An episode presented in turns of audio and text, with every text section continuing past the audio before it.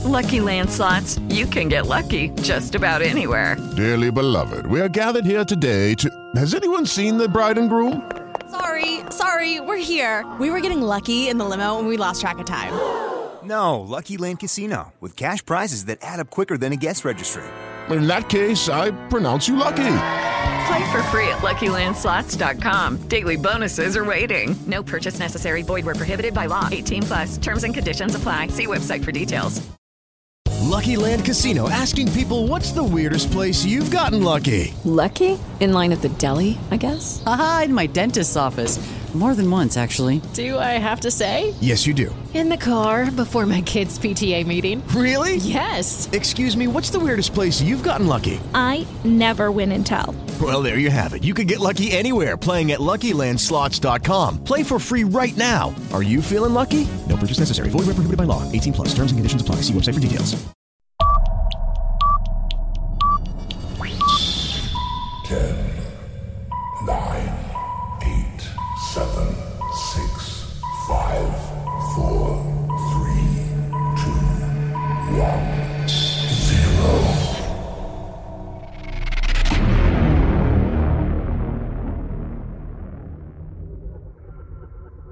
Ladies and gentlemen, you're live from Eat, Sleep, Suplex, Retweet, Unstrap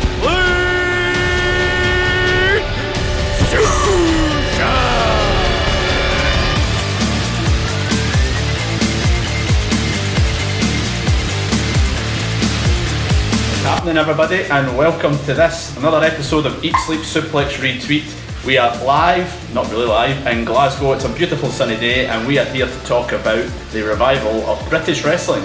I am your host this week, Stephen Wilson, and I am joined by a panel who's absolutely roasting and sniffling, no pointing elbows, David. First of all, to my right, he's been referred to as a chump and a jobber, but he's a champ in my eyes. It's Ross McLeod. Hello, Steve. How's things, Ross? I know that. Good, good. And also joining us, he's been away for a very, very long time. It feels like after with exams and getting power slammed and scoop slammed every way, every way, shape, form. It's James Murphy. That sounded a wee bit dirty, but yeah, yeah, yeah. Uh, it's good to be back. Good, good. And also joining us, he's snuffling, but don't worry about it. He's still the modern day botcha rager. It's David Hockney. Hello, hello. Yeah, yes, we all have hay fever. Some of us do anyway, but I'll just put up with it. It's, it's just you. It's just, it is literally just you. Not Yeah, David. just Other me, than yeah. that, how you how's it going? Yeah, not too bad. Nice to have the sunny weather out for a change. Um, and also joining us, it's the wrestling trainee, not the female wrestling trainee as she's been called in the past. So, so, sorry about that. It's Jamie. Hi. How's it going? Not bad. Good, good. You're looking forward to being back? We'll see. We'll see if David sneezes on me. I'm not going to sneeze Relax. And also we have the MVEP. It's Kwaku. What about switches? yes, due to some technical issues, we are not live this week, but we are providing the usual fantastic content as always. So yeah, this is Eat Sleep Suplex Retweet. If you're liking what you hear, Facebook, Twitter, Instagram, we're on them all. We are at Suplex Retweet. We might have Snapchat, I don't know, because I don't use it. We don't, but we do. Should we? We do. Should we? Yeah. Yeah. Also, do you not think MVEP sounds like a really bad tag team between MVP and E EC3? yeah, I've never thought about that actually, because I, I think I was the one that coined the term actually, and it just Yeah, stuck. David, David, David, David came up with it, so It's a, be- it's a better name than Y2AJ. At least we had the decency not to put it in a shot. and And then burn it, yeah. the next week. Yes, so we are talking about the uh, British invasion sort of thing. So we'll be talking about British wrestling in the States, British wrestling's revival, anything to do with British wrestling. So if you're listening and you have some sort of input in the show, give us a message on any of social media feeds that we've been talking about just there. That's Suplex Retweet on all of them. Right, so let's start off where British wrestling began very, very, very moons ago, and it was the initial rise of the UK wrestling scene. Now, for anybody who talks about wrestling, everybody know most people will refer to the old days of World of Sport back in the, I believe, David, you're a stats man. Yeah. You to tell us? Can you tell us the, a bit more about the World of Sport era of wrestling? Yeah, the World of Sport it ran for about 20 years between 1965 and 1985, and it had this uh, 45 minute wrestling segment from about 4 pm every time it was on air. And it was probably one of the more popular segments because it featured a big rivalry between uh, two famous UK wrestlers, Big Daddy and Giant Haystacks. Yes, the, the, the, the modern day living legends, I think, in professional wrestling, I think it's fair to say, in the, in the UK anyway. Sold out Wembley and wrestled for two and a half minutes. It's an absolute barn burner. Uh, has anybody's watched the matches between the two back in the day? I've seen the two and a half minute one and it felt a hell of a lot longer than yeah, it was actually the world of sport was like was, it was the sort of main sports area before like grandstand and that came along because they always played the results at the end as well. Yeah, am I right in saying that they had various different types of world of sport, but the- the wrestling was one form of it. But Yeah, yeah, the wrestling yeah. was just like a forty-five minute segment of like a four-hour show. like, the football highlights afterwards. Yeah, at once there was no once day better rating than the FA Cup final. That's how popular British wrestling was in the 60s and 70s. It was absolutely massive. I mean, it was before obviously we had Sky, Virgin, BT, obviously. Uh, That was back in the days of two full time channels. There's something definitely to be said for having wrestling on a, a free TV model because that's what they do over in India. They get the WWE uh, for free. Right. It's all Raw and SmackDown are on Indian just regular TV. So that's obviously got to do with its massive popularity over there, and just as it used to be, it's popular over here. Stuff like that. Interesting that it's, it's on free over there. I mean, could you? It's, it's hard to imagine having free wrestling anytime. I mean, obviously we're used to having WWE on Sky. I mean, uh, we'd always we've talked in the past about the Aji family's massive cable package. Pick up cable package alone. we had it on uh, NTL back in the day. Before that was Before that was- NTL that was- involved. that was Virgin, yeah. Yeah, we had NTL. And, uh, Uh-huh. I don't remember what channel it was on, but I used to get up really early and watch SmackDown. Did it not used to be on like Channel Four as well for a brief stint? Yeah, Yeah. until Mae Young got a grand. Yeah, she, They also as well. she got her massive cable package out. like two, Two- two sausage dogs on after the shoot. Oh, uh, but then you know that's that that caused a censorship row, and uh, they were like, we have to, we can't show that. You're obviously not family friendly. Just on the subject of Big Daddy, actually, he actually set back in the day. He actually set the Guinness World Record for uh, uh, like biggest chest. I think it was. It was like 64 inch chest I thought Mae Young had that. Not on a on a male wrestler. Yeah. yeah. I love, how you, I love how you had to clarify that. That's your statistic for the day in case anybody decided to twist that on me a bit. So yeah, obviously you talked about uh, giant haystacks and that type of thing. Uh, anybody else got anything to talk about on those two? Obviously massive in terms of they helped pioneer the sport. I think it's fair to say. Obviously we've got two trainees in the house here, and James and Jamie. And Jamie, what's your thoughts on these? What these people, these two, Uh, meant to the sport? that, um, they meant a lot. Like I know people, like my trainers especially, still refer to them as like their idols for back in the day. Uh, especially when it was like back when it wasn't Americanized, so it was just mainly wrestling. It wasn't like entertaining the fans and stuff. So yeah, they were like really good ones to look at just for the sake of like wrestling, character gimmicks, and like tag team wrestling as well. Yeah, because uh, obviously the, the gimmick of the two of them, it's, it's, I mean, I think they built the full world of sport around these two. They had other guys in, the, in there as well, with the likes of, uh, they talk about Kendo Naka, Nagasaki. uh, Wasn't he from like he's like El Ligero now. El, El Ligero's from Leeds. Kendo Nagasaki was from like Manchester. His real name was like Mick. there was a whole big thing, obviously, the, the reveal of Ken, Ken, Kendo Nagasaki. I think I seen this in a documentary, and it was this whole massive thing. And then after that reveal, it just kind of disappeared. There was a whole mystery of it. You don't get that nowadays in wrestling, you know. Uh, James, obviously, you're the other trainee in the room. What's your. Obviously, these two are living legends to a lot of people. older than Yeah, us. they're names that have been thrown around as the beginning of being able to see where like superstars, like a star status essentially. So like obviously with wrestling, you had like these people who were like famous, but only like to you. Mm-hmm. So like I know people that like talk about wrestling, and there's some people in Scotland who they so oh they'll say like oh ICW that's the one with Grado. They'll say like that. Whereas like he's a name you can throw around and people like may understand it, but you know those two guys are names that are like they started to help pioneer the whole bigger than uh, a fan base sort of thing that you can understand them in popular culture as Yeah. well. Yeah, I mean, uh, Ross, do you think this is kind of where Vince McMahon kind of got his early approach to wrestling? I mean, obviously, we've got these two are just big guys, you know. I mean, uh, as David said many times in the past as well, Vince loves big sweaty men. It's Dave stole from someone else before, yeah. It's Vince McMahon, uh, we need to stop doing that. He's got find out. You're uh, you're the set piece king, remember? But is. I, yeah, no, I was set piece king before what called I, I stole it from a true king. We're gonna get sued by Cultaholic. sued, I tell you. I can clarify that Ross was the set piece king before My before wrestling podcasts were a thing, you know. my free kicks went from the before I got fat. Yeah, yeah, let- let's pretend that you don't say that. I was there. You can't hide that. But no, you think this was where Vince kind of got his early approach to wrestling with these character wise? I think an easy way to explain it would be like they're they use wrestling in a way to tell a really really good story, which is similar to like the entertainment, but their wrestling itself was also like extremely technically proficient. So you had that when it still it still sort of survives today. People do talk about uh, like British re- uh, wrestling has a reputation for being some of it anyway being more technically proficient, and that's something that you can see has sort of influenced the UK scene still today as well. do apologise, I wasn't listening. I was a bit, I was a bit busy looking up Kendo Nagasaki's real names. His real name's Peter Thornley from Stoke. Uh, Giant Haystacks in particular had a bit of an impact in WCW as well towards the end of his career because in WCW he went under the name of Loch Ness, very suitable for us Scottish folk. But he was um, he was part of the le- of the Dungeon of Doom, He was where he's Scottish as Roddy Piper. yeah. But uh, sadly, I don't think he got the, the momentum going for him in that feud because he, that's when he was written off due to his cancer diagnosis. He died at 51, poor guy. I mean, he was he was pretty much built as the heel for Big Daddy. That's why they brought Yeah. Giant Haystacks in. I mean, it's kind of like They weren't just rivals as well, they were a tag team in joint promotions as well. You have done your research. Yeah. As opposed to last week. the, the one which we've not currently got to air yet, which Yeah. will come by the way. So Yeah, that was people who are- embarrassing, but I've, uh, well, essentially Dave spent all half the show whenever you said, Dave, have you heard of the Funks? cut, we'll cut that. We'll cut that. It's fine.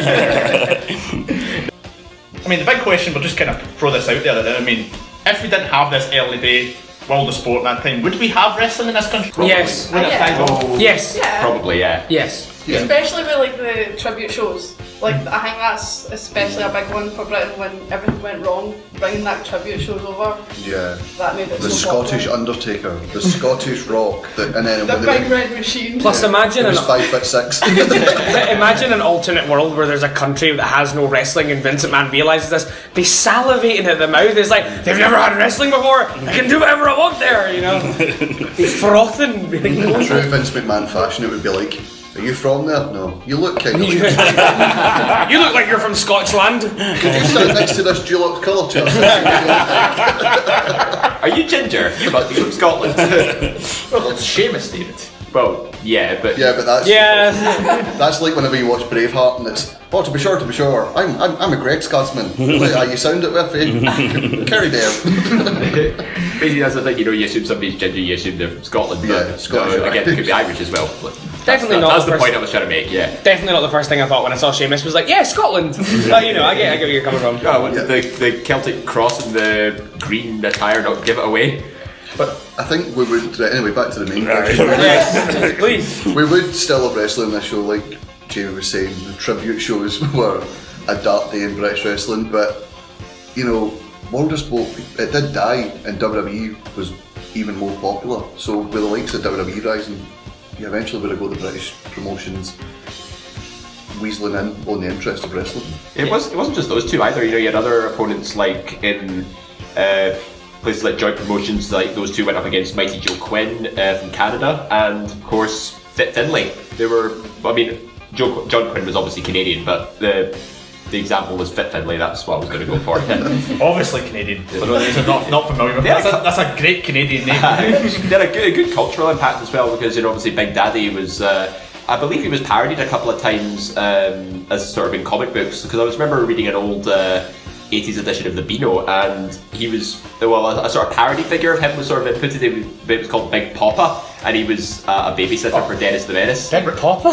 yeah Big Papa. Wrestling was mainstream media back at that point in time, but So yeah, it- it's just just goes, shows, goes to show that there was also another cultural impact, not just in wrestling, but also other forms of entertainment. But you, you, you, you've moved on quite nicely there, David, talking about some of the names you mentioned. Obviously, as World of Sport kind of moved away, obviously we didn't have that type of mainstay promotion at that point. in the But, but there was a, lot, a big influx of UK styles going over to the US, and we'll talk about some of them uh, briefly as we go along here. We'll start with one of the guys you just mentioned there, Fit Finlay. I mean, a lot of people weren't familiar with Fit Finlay's work early days. Because obviously he didn't come into WWE until very late on in his career. But uh, can anybody want to talk a wee bit about Fit Finlay on this, on this one? even if it's just his WWE run? I mean, He loves to fight. He loves to fight, yeah. He carries a shillelagh and he has a little leprechaun. I, I bought a shillelagh when I went to Belfast purely because of Fit Finlay. So. Oh, there you go. Aye, he, had a, he had an Irish clover on him, even though he was from Northern Ireland. Vince McMahon doesn't care. Plus, I have heard that he Is it- has been quite influential backstage. Yeah, and yeah, he yeah. was supposedly quite involved with like talent relations and stuff. I've heard that he was instrumental in getting like Paige back and everything and stuff Mhm. like that. So he is obviously much more than his like on-screen presence. There's a lot of these wrestlers who how do you put it? Once they've moved on from their like main main matches and that sort of thing, they start to do more backstage work, and like a lot of them have like undiscovered talent for like helping out wrestling as a business as opposed to as a, an entertainment scene. Well, you know? He is a veteran of the business as well, so he, he's more than capable of uh, providing training and mentoring and stuff. So I think he, he plays an excellent backstage role very well. The likes of uh, was it uh, Jamie Noble, Billy Kidman, the likes of they guys that played that kind of role backstage, and Finlay's in that category. The uh, supposedly was it Tyson Kidd was producer on the Rollins Miz match, amazing that's Rollins right, and Miz yeah. match. So you know, one memorable match on the card. I think it's Finlay. Yeah. When- I think when that got revealed, and how The- Tyson the Kidd's name backlash match, yeah. Everyone just sort of goes, "Oh, that makes sense now." But yeah, Fit Finlay, was like, he's also like a really entertaining figure. Like, it was good to. I, I was always excited to see him in a rumble. For Yeah. example, like he's, he's always done something good. He was never going to be the main event guy when he got to WWE because he's age at the time, but at the same time, he was always good as like the fourth guy in the match, the sixth guy in the Money in the Bank, the you know the final six in the Rumble, you know, because he was always put on a show, and he was just like watching as a young guy, he was just so unlikable. Is Finlay also the only person to ever be disqualified from a Royal Rumble? Because uh, Because he, he didn't wait for his number. yeah, he came out before his entry number was called. Yeah, Is that a help Hornswoggle? Yeah, yeah. That ah. that is the worst thing he's ever done. He is a legend in the business, but his part in Hornswoggle being revealed. Mm, Wasn't Hornswoggle his son though? No, it was No, the, the storyline was he was meant to be Vince's son. But Oh, then was he actually? ended up being Finlay's son. Yeah, Yeah, yeah. So, so, so it Yeah. was. So he was Finlay's son. Yeah, like Don't you try. it was one. Don't you stat man. He's his first day back. it, was, it was just. It was another example of Vince McMahon just cultural stereotype. He's Irish. We've got a midget. Could we make him a leprechaun? Aye. By the way, you're stuck with a leprechaun, mate. I mean, obviously, talk about British guy. We can't really talk about British wrestling in America without talking about the Bulldog. I mean, uh, uh, Jamie, uh, Wembley, SummerSlam '92, just summed up how popular the Bulldog was. No, that's true. Do you know that's like, my, well, my first stint uh, with wrestling was actually in Butlins. Right. When I was nine years old on a tribute show, and it was one of the guys acting basically that match over again. Um, that's that's the only one I actually owned on, owned on video at the time, so that's like the thing I grew up with. Um, not because my mum just fancied him and wanted to keep watching it. But that was, that, I think that was like the peak for him. Yeah, I mean, I don't think he ever hit the heights again. I mean, main eventing, 80,000 people at Wembley. I mean, we talk about rest, uh, how we crave a pay per view in the UK now, and to have 80,000 people in Wembley yeah. cheering and having a British guy in the main event against a guy like Bret Hart, obviously. One of Hall the Famer. best there ever will be. Yeah. Yeah, I mean, it just shows how, but it, it, it, it never really hit the heights. I mean, the same can be said about his tag team partner, Dynamite Kids.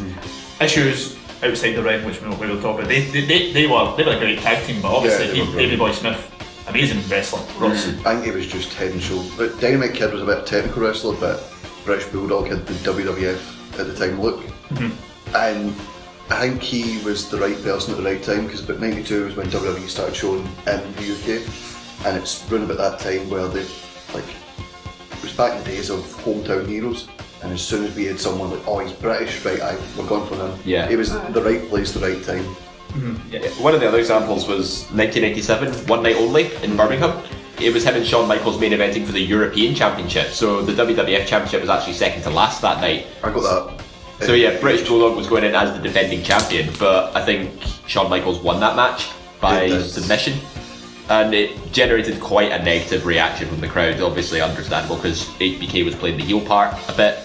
But the crowd, I think he still got a decent pop as a result. But so it just goes to show that you know, British Bulldog was main event material. I just don't think he got his dues at the end of the day. Yeah, that was why the match as well. I've watched that match about a thousand times, that Shawn Michaels match, Mm-hmm. because it was in a VHS thing you get free in the paper. It was like Wild in the UK, and it was like four different matches for like Rebellion and Insurrection or that, and then that was the main event. How much do you remember of the Bulldogs comeback in the late night? Oh, it was awful. I, I at, this, at this point, he, he was just he had too many personal demons. He was he wasn't interested. He was there for the paycheck. You know, he'd also been affected by the fact that you know around about this time Bret Hart had started going into depression. Owen Hart had recently died, and he was just the same with the company as well. They just didn't use him. Like Yeah. they, so they had a European title run that he lost to Val Venis. And the most memorable thing about him was the Rock, Rock bombed him into dog food. I love how you have to get the rock reference in I'm there. sure. no, no, that was a natural one. Later on, I was going to go. The Rock ones came to Britain. Well, he, did, he did also. Uh, This literally is rock and roll bingo now. he did. He was part of the six man, the six pack challenge. Unforgiven that year. Replaced Undertaker. yeah, and that was like the height of his return. And he, they, they took away his music, like his music. It was cheesy, but it was good, and it was just a dog barking. It just got annoying. I mean, also uh, we talk about uh, British wrestlers. I mean, current day as well. I mean, the epitome of British wrestling. Now is he is a legend in general. He's the NXT general manager, William Regal. I hated him as a kid as well. He was such, Oh, he no, was I so absolutely hateable. hated watching him. oh, now. I he was love such a good heel. There was something Yeah. about his music that was very. Just kind of made you hate him. Yeah, it does make you hate him a lot. It's sort of like so almost dep- like oppressive and horrible. What's his current theme? They're like, yeah, they're like. He's one. in- He's one in two There's thousand. one- 2001. yeah, that one. Uh, dude, Oh, yeah. I don't want to use his cum. I think he still, he still I think he uses still- it. He still uses He still it. This is it, yeah. Again, it's a very sort of like, uh, like a fit for a king almost, really. Yeah, he's Would you call it? His first one was like when you see in films, it's like posh women eating afternoon tea. What? That's, uh, da- aye, that sort of thing. That's Baroque music, you'd really Yes, call aye. It's that sort of music there. Uh, that was his first one, and it was just he's stupid. He thought people liked him. He came out waving to the crowd like the Queen. What, He was- doing this? was- aye, he was a European ambassador. He was a European champion, and he was just. He was such a knob. He was great. There's a, there's a great story about him when he was in WCW with Goldberg. Yeah. And he no sold Goldberg something awful. Yeah, he ran And that him kind of that kind of led to him getting released from WCW. There was also in, Yeah. in the near the beginning of the Attitude Era where he was the working man as well. He's a Man. On that Such a note, man. supposedly, uh, Eric Bischoff actually recently did an Ask Me Anything on the internet, and he himself has said that that had nothing to do with William Regal's, Regal's firing. Aye. But it did make Goldberg look bad, which angered people, but apparently he was getting sacked before that. Yeah, he did. So that's an interesting thing. at the time, didn't he? Yeah. He had a problem with drinking drugs at the time. Yeah. as well. Yeah, his drug addiction was sort of late, mid to late nineties and stuff. But before that, you know, he did he had a stint in All Star Wrestling under his uh, original name, Steven Regal. That's why he was in Steve Regal, yeah. He was Steve, Yeah. he, was, he was Steve Regal. I mean, Lord the, Steven Regal. the thing as well, when he won the King of the Ring in WWE as well, he was supposed, supposedly going to get a world title run, or he was going to be pushed for a, the number one contender for the world title, and obviously that's when he had the violation, you know. But, Yeah. Uh, is he up there as one of the best to have ever won the belt? Absolutely, Yeah. hands down. I mean, he's been in the tag team championship reigns. He's been WCW television champion, um, multiple time intercontinental European champion. I mean, this man's just about done all, and he's former king of the ring. There was actually, when I was talking about hating him as a kid, there was a SmackDown and a Raw, it was two weeks in a row, and I absolutely hated him. A Rock, sorry, here. Please bell. No, Here we go. The Rock, the Rock beaten by DQ, and me not realising that DQ means you don't get the title. He was still walking about all smug. I'm still the champion. And then on Raw, the next week, they had four number one contenders matches that would lead to a fatal four way, and it was him and Steve Austin. You're like, right, Steve Austin's going to absolutely leather him, and he beat Steve Austin through Triple H's help, and it was just like. I hate him so much. I have never hated, other than other than my Bart gun of a brother, I have never hated another human being so much. You talk about uh, he, uh, obviously heel moves. I mean, there's not many better heel moves than the power of the punch. Oh, that was great. Was absolutely. That was great. But also uh, now looking present day, the influence that he's got on the current crop of NXT guys. Yeah. Uh, it just shows how big he is in the business. I mean, him and also his fellow Brit, uh, Robbie Brookside, Yeah. yeah. as well, helping influence. Dave's probably got 15 million stats on Robbie Brookside. No, I just know their tag team was called the Golden Boys. Okay. I don't have stats on that, but doing the Brookside shuffle for like six minutes in a row hurts a bit. that is true. That's not fun. But, yeah. I think Also, also can't forget his tag team uh, the Blue Bloods as well. In WCW. Oh, uh, Triple H. Yep, and then Bobby Eaton. Interesting. So, so, so Dave is brushed up on his stats because Yeah. I told him his stats have been rotten. Quackers. Something I do like that I heard recently is that William Regal still comes to the UK to get um, to promotions and he actually scouts out Yeah. talent. Yeah. Um, and He's, it, a, he's the man over here for the Exactly. And- trusts over here, I think. and it's brilliant. Like um, when W- Wolfgang at a at a recent interview said that um, William Regal was actually at one of the ICW shows, um, and this was a few weeks before he got the call to basically say you're being recruited to the UK Championship. So he was actually there scouting people. So it's still good to see they still got that influence that brings in new UK talent to the NXT and so on. hidden gem of a real William Regal match is, it's, I think it's the last match ever of Florida Championship Wrestling before it became NXT. He had a match with Dean Ambrose. D- he puts Dean Ambrose over so much. That was before Dean Ambrose was in the Shield, obviously, before that. But Yeah. You need to go, I think you can probably find this on YouTube. William Regal. This was Dean 2012 Ambrose. as well because you know the the newly reformatted NXT. That's the year it came in. Yeah, it was literally the last FCW taping. It's a cracker of a match, William Regal. There was a John Cena story about William Regal where he uh, he didn't have ring, proper ring gear. He had like volleyball shots and hockey boots on, you know, and he uh, sorry basketball boots on, and he asked him backstage. People like, ask William Regal, he'll tell you what to do. And he says to William Regal, "What can I do?" He goes, "Well, lad, if you get proper gear, at least you'll look like a wrestler." and just left him standing there. He's so well spoken as well, like, and the way he really sort of um, really exerts his presence over somebody, he talks down to them, calling them sunshine and stuff. I love it when he does that. His, his promo against Triple H went into Triple H battle Eugene. Yes. was an absolutely amazing promo. He's got, he's got a great backstage promo there a few weeks ago before the, the NXT takeover. Quack will probably know this with uh, Velveteen Dream. Mhm. And Dream just goes up to him, Mr. Regal, you're looking well. And he's like, I know. Uh, Some guy, some guy. Yeah. We're talking out, out, um, outside of WWE as well in the US. One of the best feuds ever in America outside of WWE has got a Brit as well, in my opinion. It's Daniel Bryan as Daniel Danielson versus Nigel McGuinness. In Ring of Honor, yeah. Ring of Honor, I mean, obviously we might not be as familiar with Nigel McGuinness in that, but that guy could go. Yeah, I've seen I've seen some of the Daniel Bryan matches. He's absolutely amazing. It was a shame as well. with T- he went to TNA. Yes. As Desmond Wolf, Mhm. and they just completely ruined him. He got diagnosed, I think. It's Hep C, isn't it? Yeah, Hep because uh, think. because Abdullah the Butcher. Yeah, I remember that. It was he's a, he should be running the business. It's the kind of thing you can't really perform with Yeah. due to the fact that just accidentally you can try and let these things. Like, Yeah. Yeah, there, But- was, what, there was an incident with um, Bob Orton. Uh, Yeah, Bob Armageddon- Orton and the Armageddon 2005. Uh, didn't say to tell anybody that he had that, and Yeah. he was bleeding in the match, and the couldn't- Undertaker could have caught it. So And then, but you know, it's good to see that he's found success as a, a commentator, and he is really, really good. Yeah. Oh, he's him and Mauro Ranallo. Ranallo. I would say those two and Corey Graves are probably the best color commentators in the WWE. But obviously, Michael Cole was great when they did the UK Championship. Uh, but it's, it was really nice to, to hear these guys, and like obviously Nigel McGuinness in particular during the UK scene brought it a lot of life and like authenticity. Yeah, it was good as well. He's also doing 205 Live as well. Yeah. Which is really good as well. Is Anybody else get any more about this kind of era of UK stars in the US? A hidden gem in a match.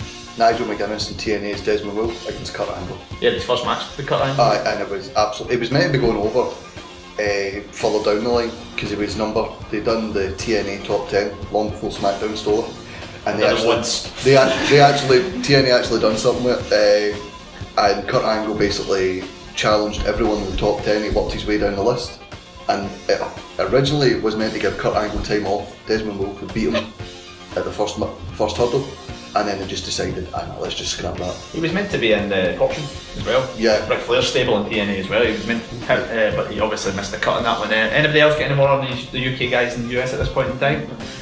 Not for me, no. Okay, so um, obviously that was the main period of that time. Obviously with the spell we didn't get as many UK guys over there, but obviously in the last obviously 10, 15 years, as we know from being Scottish, the UK wrestling scene has had a bit, had a rebirth. I think it's fair to say. Uh, with so many promotions going about, there's so much good things going about on the UK on the UK scene. Uh, James, what's your thoughts on the birth, rebirth of the UK scene? Obviously, Uh, I can't go on my news feed on Facebook without seeing a wrestling event being shared. It's like come down to Maryhill, let's go to Larbert, stuff like that. And I'm like, so much wrestling. Yeah. If you tried to go through it all, you, you would eventually just your car would break down or you'd go a bit mental. But like, uh, it's been interesting because wrestling was one of these things I dropped out of watching when I entered high school, roughly. And then it came about. I moved in with my current flatmate Kyle, and he was watching wrestling. And I was like, "Oh, I've not seen wrestling in ages. Like, what's this? Who are these guys?" Start watching it, and I was like, "Oh, this is quite cool." And then he was like, oh, "I'm going to." The, the first actual ICW event I went to was Fear and Loathing when Grado won the title off Drew. Fear and Loathing 8. Yep, that was the first ever ICW event I went to. one, that's the favourite. Which is also my favourite one. my favourite moment I witnessed live. As a Yeah. wrestling fan, I think it's fair to say. Um, but it's it's interesting because people don't talk about wrestling the way they used to. Yeah. Wrestling people, the first thing if someone if someone asks them what are you doing, I'm like, oh, I'm, I'm going to do wrestling training. They're like, oh, sometimes they'll say, isn't that fake? But then they'll Oh, also, I hate- I hate but that. they'll also then say, oh, isn't that ICW? Isn't that what Grado does? Because they know him from like TV or like Pantos and that. And then it's not got as much of a just for children or, or in America just for rednecks kind of following now. And in, in, in it's really interesting to see how it's being accepted more and more as like a good night out. Almost how sorry, it's a bad comparison, but I'm talking about in terms of popularity here. How darts had a revival. Oh yeah, oh, If you yeah. think That- about I it think that about the way. darts is amazing. So kind of, Yeah. you think about that. I mean, Darts has stolen basically everything for wrestling. The stupid clothing, Exactly. the outlandish hairstyles, mm-hmm. the stunning. Have you ever seen a darts player's wife? Oh, they're stunning. but, that- but that's where it comes from. They're just like, hey, maybe it is fun to go have a pint, stand in the garage, and watch guys do some really entertaining stuff. on that on that note, I'll go across to Dave. I mean, yeah. Sorry, I was uh, I wasn't speaking there for quite uh, quite a while. I need to start talking now. Dave, I mean, uh, the UK scene in wrestling. I mean, Yeah. What's your thoughts on it? I mean, most people will know you're a big work culture fan. Uh huh. Yep. I think that's the only re- relevance you have to UK wrestling. Not, not entirely true. I mean, I've been I've been to a few ICW events. I remember my first one was uh, Spaceballs in 2014. That was Drew's comeback match, which And is for people who know Dave, Dave's appearances at ICW shows have got some form of uh, WWE relation to it. Yep. He's been he was there for Drew's first match back. He was there to see the UK title defended at the ABC. Yeah. See, I, well, the Shug's House Party. That's probably. And I was there both nights. I'd have to say that was probably one of the best moments when I saw uh, BT Gunn become Triple Crown champion, winning the Zero G championship from Kenny Williams. That the the pop that when he made the the submission was, was probably one of the it was one of the loudest I've heard like in a in a live show. shows last year. And that was when that was. Uh, well, I'm not talking Kenny. For now. Uh, Ross, what were you going to say? Yeah, I, I can't really slag Dave about going to only WWE related ICW shows because up until recently, when I started going more regularly, I only went to Fear and Loathing every year. I went to the past three Fear and Loathing, and the only other show I went to before that had Sabu and Colt Cabana on it. It was just like, oh, CM Punk mentioned him once. I've, I've seen I've seen half a Ring of Honor match, aren't I, Andy? Let's go to ICW in Edinburgh. But uh, yeah. ICW recently, I've really been enjoying just the simple fact it's the first time I've been back properly, and it, like James was saying, it's just it's a great night out. Like there was a squad of us last time. Like there was 18 of us the other night, I think. oh, it was tons. There was there was tons. Uh, Eat Sleep Suplex Repeat at, at pretty much all ICW shows. Come come find us. No, how We've always got some kind of representation. We will have at least one of us being there. Probably usually not. Probably hear, not. usually, me. you usually hear Quack. Keith a break It's not here. just ICW as well, there's also SWA, which I think is much more family friendly because it's held in. Yeah. puts Yeah. a great show on. I mean, a, a lot of the ICW rosters featured on sort of those shows. Sometimes they do cross branding with other promotions such as Progress, and even get uh, former WWE stars in there as well. Like Ryback was the most recent one against Grado. I think that was that that'd be a big draw in Grado itself and for Jack Jester. not just casual WWE fans, but also, you know, obviously because Grado was a big draw in himself, not just because of the wrestling, but because of his associations with Panto and TV and stuff. Jamie, how accurate was Dave there? Quite. Um, Dave's done well in this one. I'm not going to slag him. He's no, I brilliant in was this meant to one. be helping that show, and I just remember hearing about it, going like, "How was the match?" And it was like, "Can we really count it a match? Like, nothing actually happened till afterwards. Like, I'm pretty sure he got beat within like the first minute. but then, you know, if you get the ticket money, then you can do whatever you want, I guess." I mean, the, the thing you're seeing with the UK is that it's kind of got that feel that the US had years ago.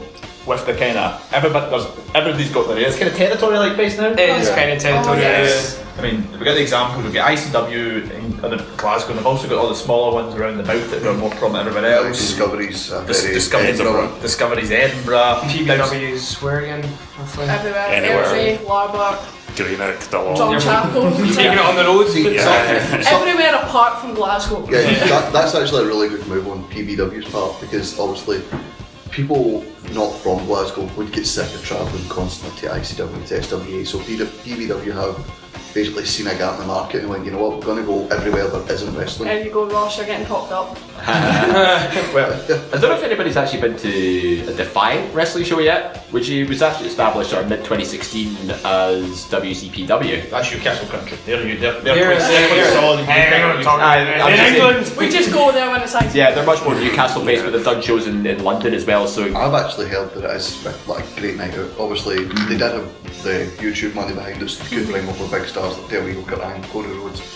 But they have done a lot of like Gabriel Kidd, Prince Ameen, Martin Kirby, guys who were on the UK scene that weren't exactly like the level of Grado and on that, and have became big stars throughout that. The best moment I think from I I don't know if it was still What Culture Wrestling at this point in time was when um, uh, Martin Kirby won the I think it was a What Culture World title. Yeah, yeah. WCPW at in time. a, in a Rumble match, and the crowd went absolutely crazy. yeah, Martin Kirby was very popular with that crowd. So I It mean, was I think the- that was a long time coming. It was the first time he'd hit his like we talk about obviously at times finishers either being overused. I or- never, he'd never hit that finish. He'd never hit that move before. It was always like a joke move, and then you see him hesitating, like I'm actually going to hit this, and then he hits it, and it's a shot in his face as well that makes the moment. The crowd absolutely lose it. Yeah. We talk about ter- kind of territory as well. Obviously, we talk, uh, you've got the England as well, not just Scotland. Uh, Defiance, obviously there. You've got uh, Progress in London. Yeah. I mean, Progress are doing Wembley Arena this year. Probably the Progress are the biggest UK, probably aren't they? Overall. well, is, is, is, is, is, is there a? they're, they're trying. They're trying. They're trying. I think. So is it is it Progress or ICW? I mean, Is it- the best example with Progress, sorry, was So uh, I think Progress looks bigger for the simple fact that Triple H has just cherry picked all their talent, which Yeah. actually works more in ICW's favour because last time they only took Wolfgang, this time they've only taken Joe Coffey and Kenny Williams.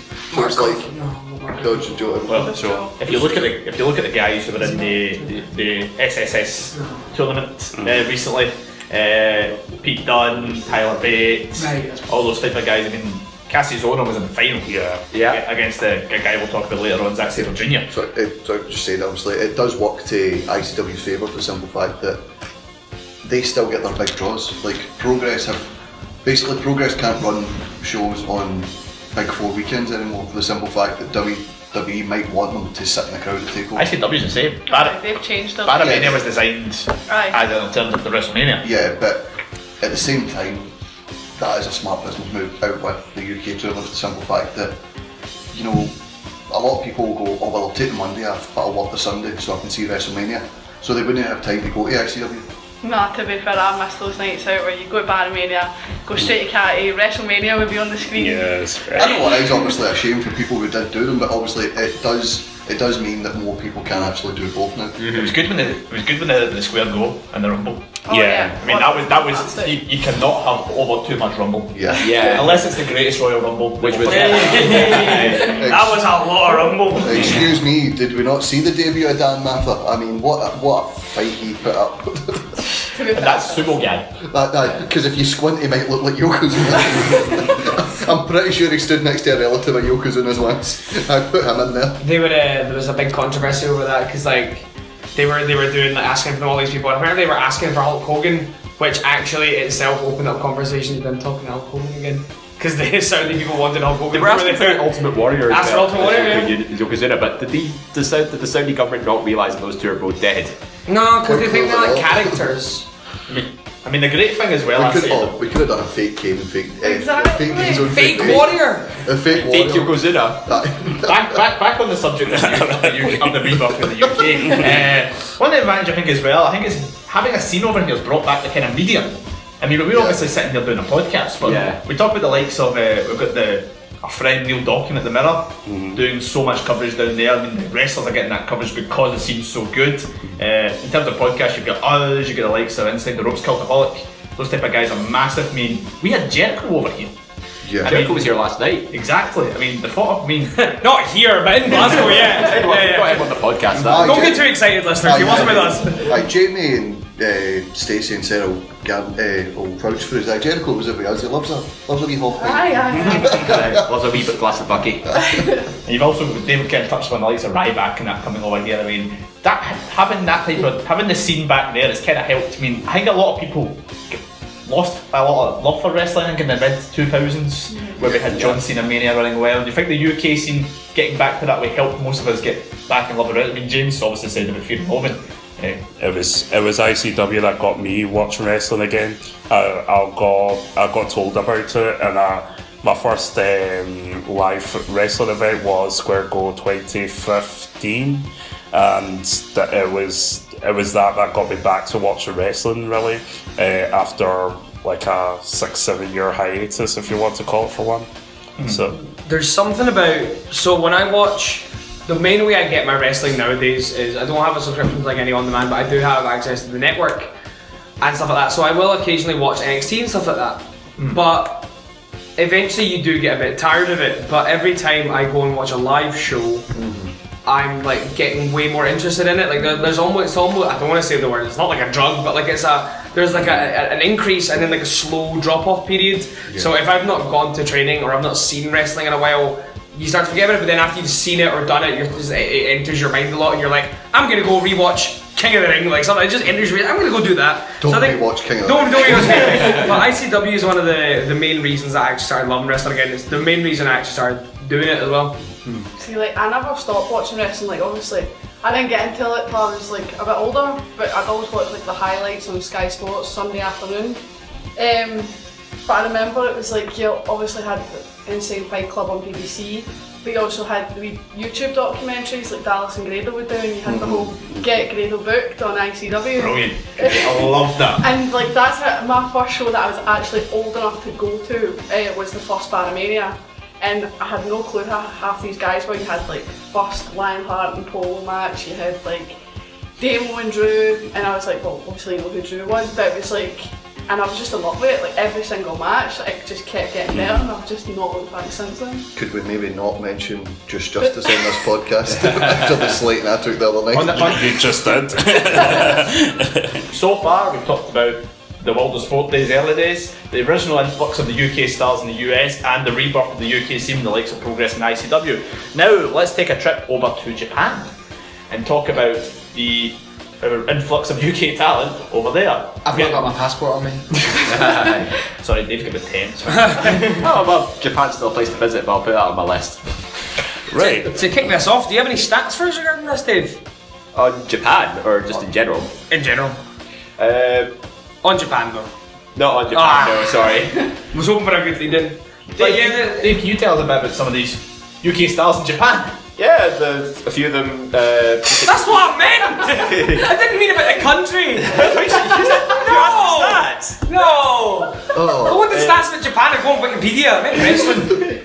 Right. So, um, I've only watched New Japan a, a couple of times, but some of the guys mentioned this. We've got Zack Sabre Jr., we've got Marty Scurll, the villain, and of course Will Ospreay. Yes, David read the ones that were on the notes. I watched them at Wrestle Kingdom, and they, I think the the fatal four way between uh, Marty Scurll, Will Ospreay, Naito, and Kushida. Kushida. Naito wasn't in the match, Dave. No, sorry. let's- let's move on. Uh, the, the fatal four way at Wrestle Kingdom 12. That's match of the night. Let's start with Zack Sabre Jr. Uh, we know him quite a lot from his time in the UK Cruiserweight Classic. Uh, he also won this. promo ever. Harry Potter isn't the only wizard from Britain. My God. Yeah, Maryland is as well. Moving on. but, but he also won the SSS 16 recently at Progress. Uh, he's he's uh, contended for the New Japan, uh, the, the IWGP World Championship recently. What's our thoughts on Zack Sabre Jr. guys? Good wrestler. Best pals with Jeremy Corbyn as well. Have you seen that? Not with it? What? Is that right? Yeah. He, he Yeah. hates the Tories. He hates the No, Tories. he's very pro Labour, but he was also Very. at rallies with Jeremy Corbyn. Is that right? Yeah, he's Wow. very. He's, We call him Zack. well, his his Twitter de- description, he does have socialist, and yeah, he's very he's very politically minded, and he's very big on Labour. So that's any USA push then for him then. Socialist! Boo! but man, that man can stretch a guy. I mean, submission, ma- a submission Yeah. artist. Oh, yeah, submission brilliant. specialist. He beat uh, so many of the Japan stars recently by submission, made them all tap out. I mean, Which in Japan is actually a much bigger deal than it is Yeah. uh, in other promotions. Yeah. Uh, Dave also mentioned Matt, Matt Scurll. The villain. Uh, Party Marty. You know for the recent, um, this is shameful, but I forgot the name of it. What's New Japan's biggest event? Wrestle Wrestle, Kingdom. Wrestle Kingdom, Kingdom. right? He, uh, he, there's a good photo of him backstage making the costume. Yeah. And he, He's tinkering with it, and he Oh, yeah. literally makes it, makes it go and stuff. And he was talking about he, he loves his gran. Isn't that sweet? The funniest thing I've ever seen is uh, when he was on Take Me Out.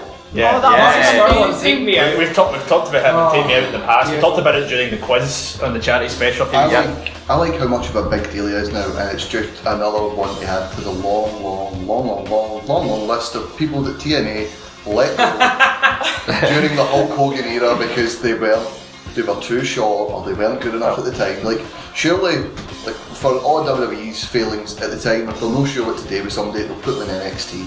Or they'll put them in a tag team. Or they'll put them in a tag Right. team, or maybe say, hey, you know what, come off TV for a couple of weeks and we'll maybe discuss new characters for you. Well, you talked about obviously he was part of Marty Scott. Originally, that was his original gimmick.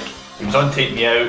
He was Wrestle Talk host of Wrestle Talk TV. Yes, David, you now know this. Thank you very much. I, my quiz has taught you something.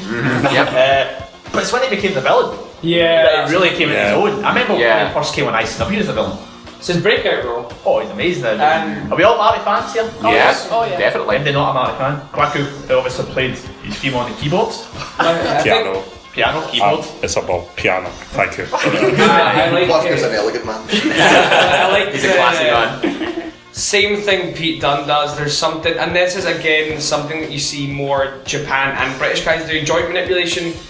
Uh, so with fingers and uh, bits like that. So The te- biggest fingers. the, the funny thing is, uh, in, in there's there's like an almanac out there somewhere of like wrestling rules, and a lot of promotions joint manipulation is meant to be illegal. But you know it's so good. He gets away with it anyway. Like, it doesn't really matter. I love when he's about to hit a chicken wing and he actually goes chicken wing. Check it out. It's like Kenny Williams shouting CrossFit when he does a crossbody. Uh, the other guy, well, I'll go down here. Well, Ospreay, uh, Jamie, this guy can defy gravity. Yeah, that makes me kind of sad. to be fair. like, see when you just watch them, and like, fair, it works for some people. Like, you get people that don't like the gymnastics side and all the flippy stuff, but it's still. Good luck. It's like his match with Ricochet as well. I mean, that was. I think Meltzer gave it a Aye. proper hammering That because was it Vader. Oh, was it? Vader. Aye. Vader. Vader and Jim Anyway, Cornette. back to Jamie. It's like people will be like, but at the same time, people are like, well, wrestling's the same way, um, just because there's this new era of it. But to anybody that can do it, then I have much respect for them because I can't even do a cartwheel. people, Do a cartwheel. people, people that hate on flippy things are people that can't do it Uh, themselves. that's basically true, yeah. But can we just not have any more Spanish flies on the apron? undeniably a fantastic performer, but I don't lean on the side of hating flippy stuff. There are points where it becomes redundant and almost looks like it's making fun of itself. He's so talented at it, it doesn't really look like that. I would say the Young Bucks are more in danger of that than him. Oh, yeah, they'll- He pulls out a lot of stuff that actually makes you go, well, I'm never trying that. Whereas after seeing like 10th parry the drop kick, I'm like, can you stop, please, Young I mean, Bucks? you've got uh, Stop. He's matching with Kushida. Uh, he, Yeah. he puts on some great saves with Kushida. He's also getting great matches with Ma- Marty Scurll, who, you know, obviously that was a, a really good story when eventually he won the Fatal Four Way. It was always like the storyline going in was uh, three things certain in life. Uh, death, taxes, and Scurll beats Ospreay because he beat him for the junior championship. He beat him for the Ring of Honor television Yeah. Yeah, yeah, also. They had really good chemistry in that match. and he also had a match with uh, Drew Galloway in WCPW as well, where he showed he wasn't just a flippy guy. He was a guy who could He put heel on WCW. Yeah, but he wasn't. He wasn't like the flippy guy in that. He was fighting from under. You know, he was. I think it was. Uh, I think it was Zack Gibson. Uh, uh, he fought him in the World Cup qualifiers uh, for WCPW as well, and, and again that was another, uh, another non-flippy match. It was just a technical match. I mean, he's arguably got one of the uh, greatest feuds in progress history with Jimmy Havoc, which they're probably going to redo a match with. I think it's going to be a death match at the Wembley Arena, which sounds great as well. Not just talk about male wrestlers, we are going to talk about female wrestlers as well. We talk about two female wrestlers in particular who, again, we hope get well soon after what happened the recent weekend. We talk about Viper Sammy Jane. Uh, Viper is killing it in Japan. Yeah, Yeah. Currently Stardom champion. Hopefully, the two of them has injuries. I'm not seriously, but uh, No, Viper- Sam, Sammy James out for quite a while. Yeah. She's out for a few She's out months. for months. Yeah, quite well. But uh, it's amazing how Viper, even Kay Lee Ray, are over there regular. I think they spent all of January in Japan. wrestling. Kay Lee recently went over to Europe as well. Iron and Viper was in France as well. It was Yeah. taking over the world. They're tearing it up. Viper, Viper and sorry, uh, Kay Lee, both in the Mae Young Mae Young Classic, What yeah. do they call it? The Cruiserweight Classic. There's too many tournaments. Viper's a cruiserweight. But uh, it's amazing. I mean, these you think uh, of all these, of they type three we talk about, who's the one that's really the flag bearer, or is there really a flag bearer? They all should are they all, should they all be seen on equal ground? I think they're they should all be seen on equal ground because obviously they're both different character. They're all different characters. They're all different styles of wrestling as well. Uh, again, you know, they just have different representation in different ways, and I think that's what makes them all really stand out in their own right. Yeah, it is. Yeah, no, that's really cool how they've all got a different niche. No one's stepping on anyone's toes. All Uh-huh. different characters. It's really interesting. The But- Kay- Kaylee Ray's was sort of the filthy generation. Viper is just tearing it up like nobody's business, and And then with the guys, you've got Zack Sabre Jr. submission, Yeah. fly, and there's the villain. But what's going to happen once they keep getting more popular and people are going to have to cross over? Are they going to be fighting on home turf and away? Or James, I was I was really hoping that Dave was nearly about to explain Sammy Jane. You say you say it to James, I, you And want- it was just like yeah, yeah. That's my bad. no, no, you're fine. But something as well about uh, Ospreay. Obviously, we were talking about the flippy stuff. What did people think? Uh, a match that you know New Japan hadn't really had the explosion uh, and popularity had yet. When he fought Ricochet in the Best of the Super Juniors, what did people like Vader and Jim Cornette expect when they criticised that? Because not everybody likes the same things you like. So it, it was a case of any publicity is good publicity, and that led to you know multiple matches with the two of them and promotions all over the world. It led to you know a rise in popularity for Will Ospreay and you know the sort of fluffy stuff. Hmm. You know, it's just it did beg, it beggars belief. So it's just the criticism of Ospreay, just for the simple fact that he done some flips. And it's well known as well that yeah, WWE were quite high on Ospreay and Scurll as well. So, um, but uh, moving away from Japan, we kind of obviously the US. Obviously, we talked earlier on the show how there was a lot of influx of UK guys in the US, and round about this recent years as well, they've started coming back into as well. And the first major ones that did it was TNA, with TNA British Boot Camp, which was regular Sunday night viewing on Challenge for anybody, also myself. But uh, we talked about this before the show. Uh, what did the, the boot camp? That, was that a good sign that, they, that the division was getting taken seriously in the UK? It was, but at the same time, they didn't do anything with it. It's it's just it was a typical TNA thing. I think it gave exposure to the people that weren't going to go anywhere. Like at the same, like I watched like the, the Fight Club documentary at that point, and then switching over and you see Kay Lee Ray and TNA, and you're like, oh my god, like this is obviously a big deal. It was good because you seen you kind of seen some of the people that you watched at shows, Aye, and it was like kind of they were getting in there. It was like I remember uh, Noam Dar was the one I remember quite well. And Noam, it was it wasn't high up in the W in the ICW roster. It was kind of mid card, but in the UK it wasn't. It was a, I heard a lot of people saying Noam Dar could might uh, favourite to win this tournament, and I'm like. "Oh, He's Scottish. I'm gonna I'm gonna watch this. I stupid, but yeah. I mean, and there was a lot of names in there who you, you maybe didn't know if you weren't as familiar with the scene. Uh, basically, yeah. I mean, it was round about the time. I think it was round about the time after I, just after I started watching ICW, and they weren't as familiar to me. But now they're all household names. Obviously, there was the winner of, T- of TNA Boot Camp 2, Mark Andrews. I remember watching it thinking, how has Mark Andrews won this tournament? But then now, back three hundred years later, you're like, Mark Andrews is one of the best in, in Britain. Aye, before I, I, when I saw him, I was like, I thought uh, I was really scared of Rampage Brown. You just looked at him and he was like, aye, that's a big guy, and now I've like seen him at shows and he's actually quite lovely. He's not scary at all. Uh, he, he, he- he's a crack. I, I, on the final three, I thought he should have won it. Oh, definitely. Personally. Even I remember feeling that way. Was it Mark Andrews who recently had a quite a, a brutal match? Uh, I forget it is now. You Gulak. Sorry? Was it Gulak or you talking about in WWE or outside?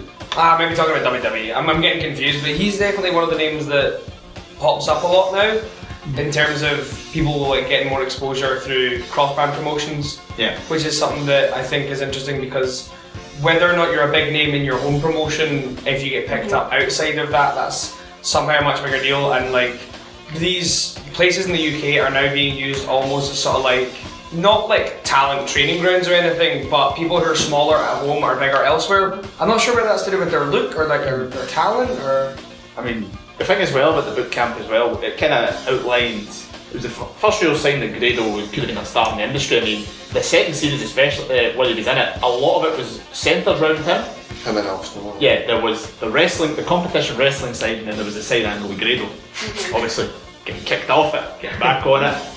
He made the final six. Should he have made the final six? Compared to some of the other guys, it's questionable from a wrestling point of view, I think from a character point of view. I think it was as bit, it was as scripted as like so tough enough in that. It was it's a simple case that they did have guys with like right star star star star, but at the same time Grado had, had made a made a niche for himself in Scotland, you know, with like like a prayer entrance and all that. And it was just a case of right, this guy's big in the UK. We're doing more shows in the UK because WWE aren't.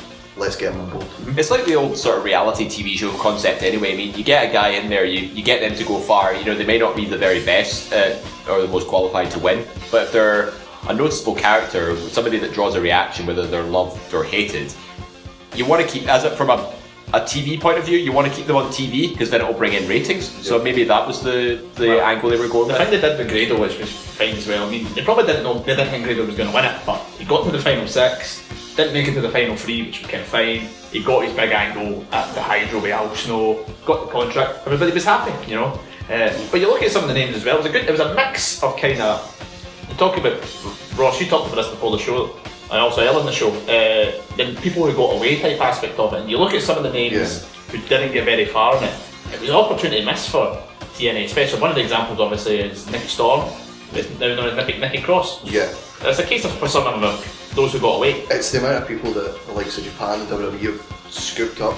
That at a time where TNA are in a rebuilding phase, where they're on, you know, Freeview TV in the UK, they could really could make an impact in the industry. And WWE basically, without taking them away from the UK industry, basically signed up most of these guys and uh, most of these girls as well. And the same way, you know, Stardom in Japan have basically got a deal, right? You can wrestle for your your home promotions, but you know, WWE and TNA come call, don't go near them. And it's it is just another example of when TNA looked to be on the rise and then just fell short again. Yeah, I mean, uh, there, there was there was loads of situations like that. I mean, uh, uh, Nikki Storm kind of stopped. She stood out for me in that tournament. To be fair, Well, you look, you look at Nikki Storm, she's the, the best women's character, I think, in NXT and WWE, just character wise. And she's a great wrestler on top of that. You've got Kay Lee Ray and Stardom, we talked about her, Viper and Sammy Jane, flying the flag for British wrestling in Japan on the women's side. And yet, they let them go.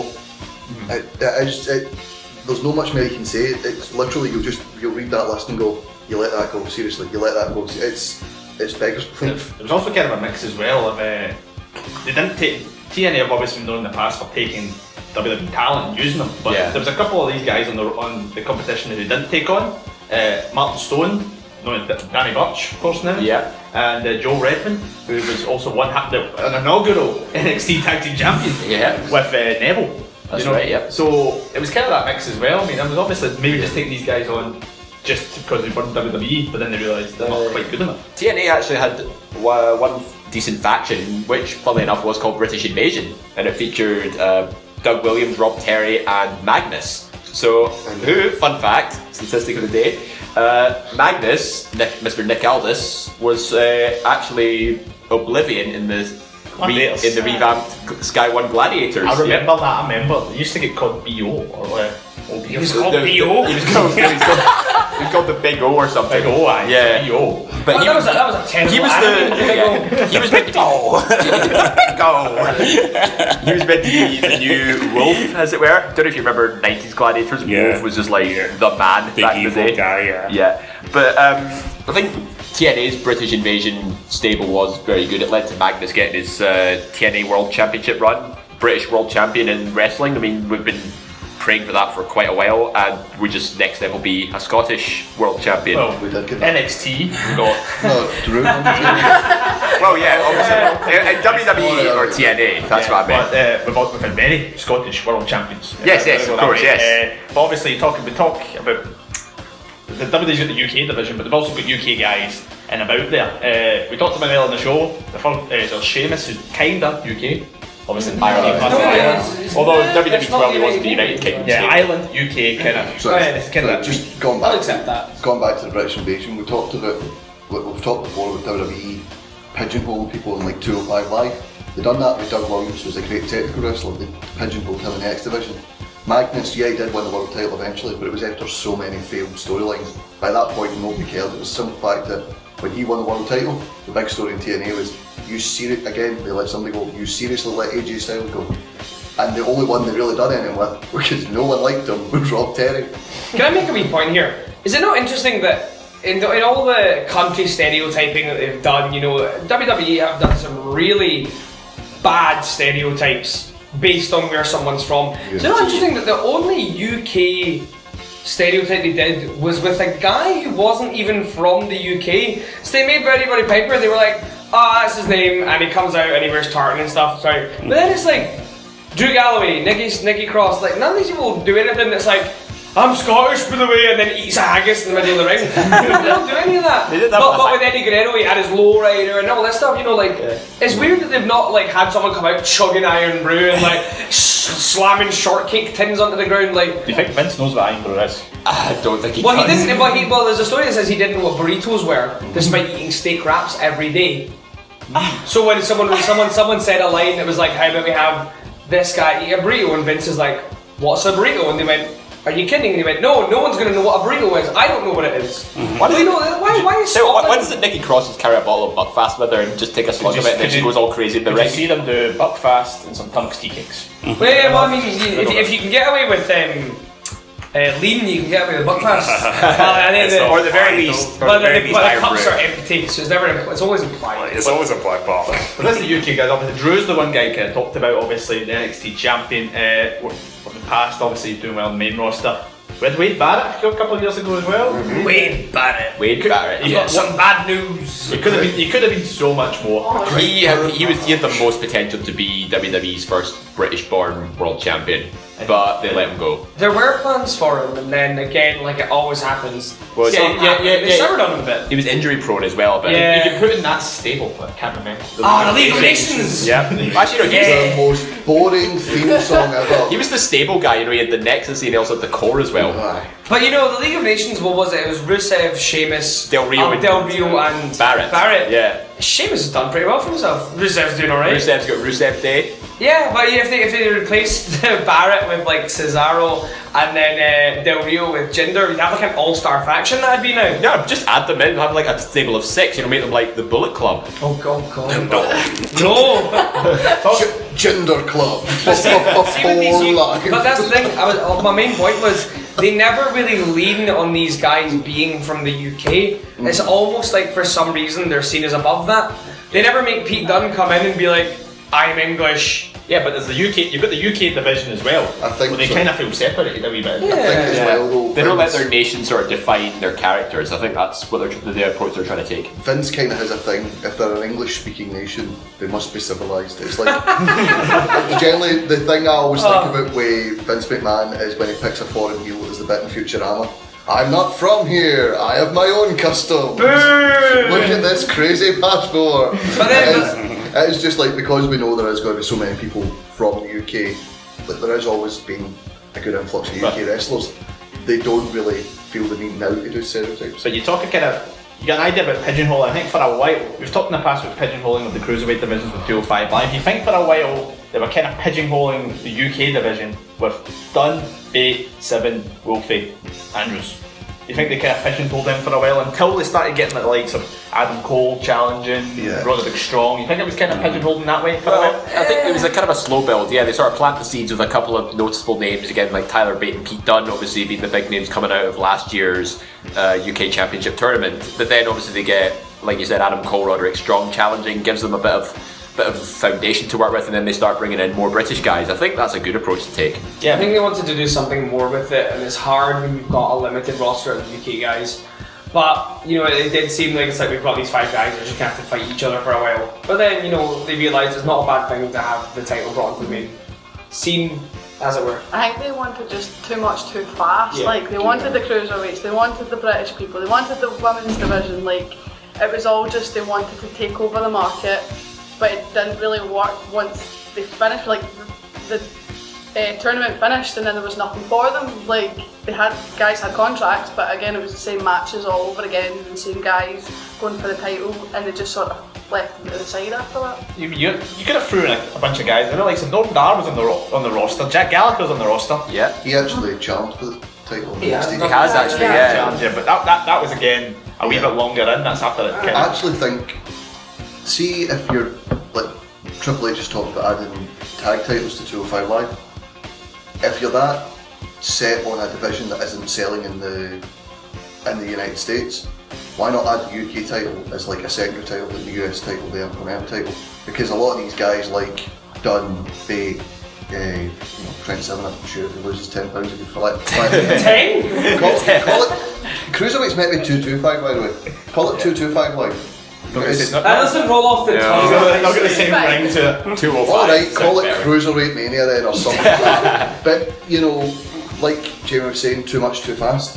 If you're, you can't build the 205 Live brand and build the NXT brand and build the UK brand. You can't have all these brands building at the same time and expect everyone to care. There's too much wrestling outside of WWE to watch. Throw, put two of them together.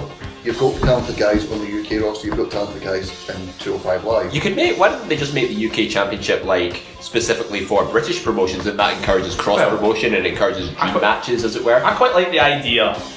Kind of compared to the US and the European title. They were never just on US guys or European guys. They went everywhere. So I think you've got a guy like Adam Cole challenging for the title. It adds prestige to it, you know. So they shouldn't pigeonhole it in the way with just that. It's not a bad idea they would have kind of defended like we had it on At Ice Sharpshooter's Division. Party, yeah. Sharpshooter's Party. Fatal Four Way. The last Ice that was on a Division. garage show as well. I can't remember who it was against. Tyler Bate took, took, took on Kieran Kelly.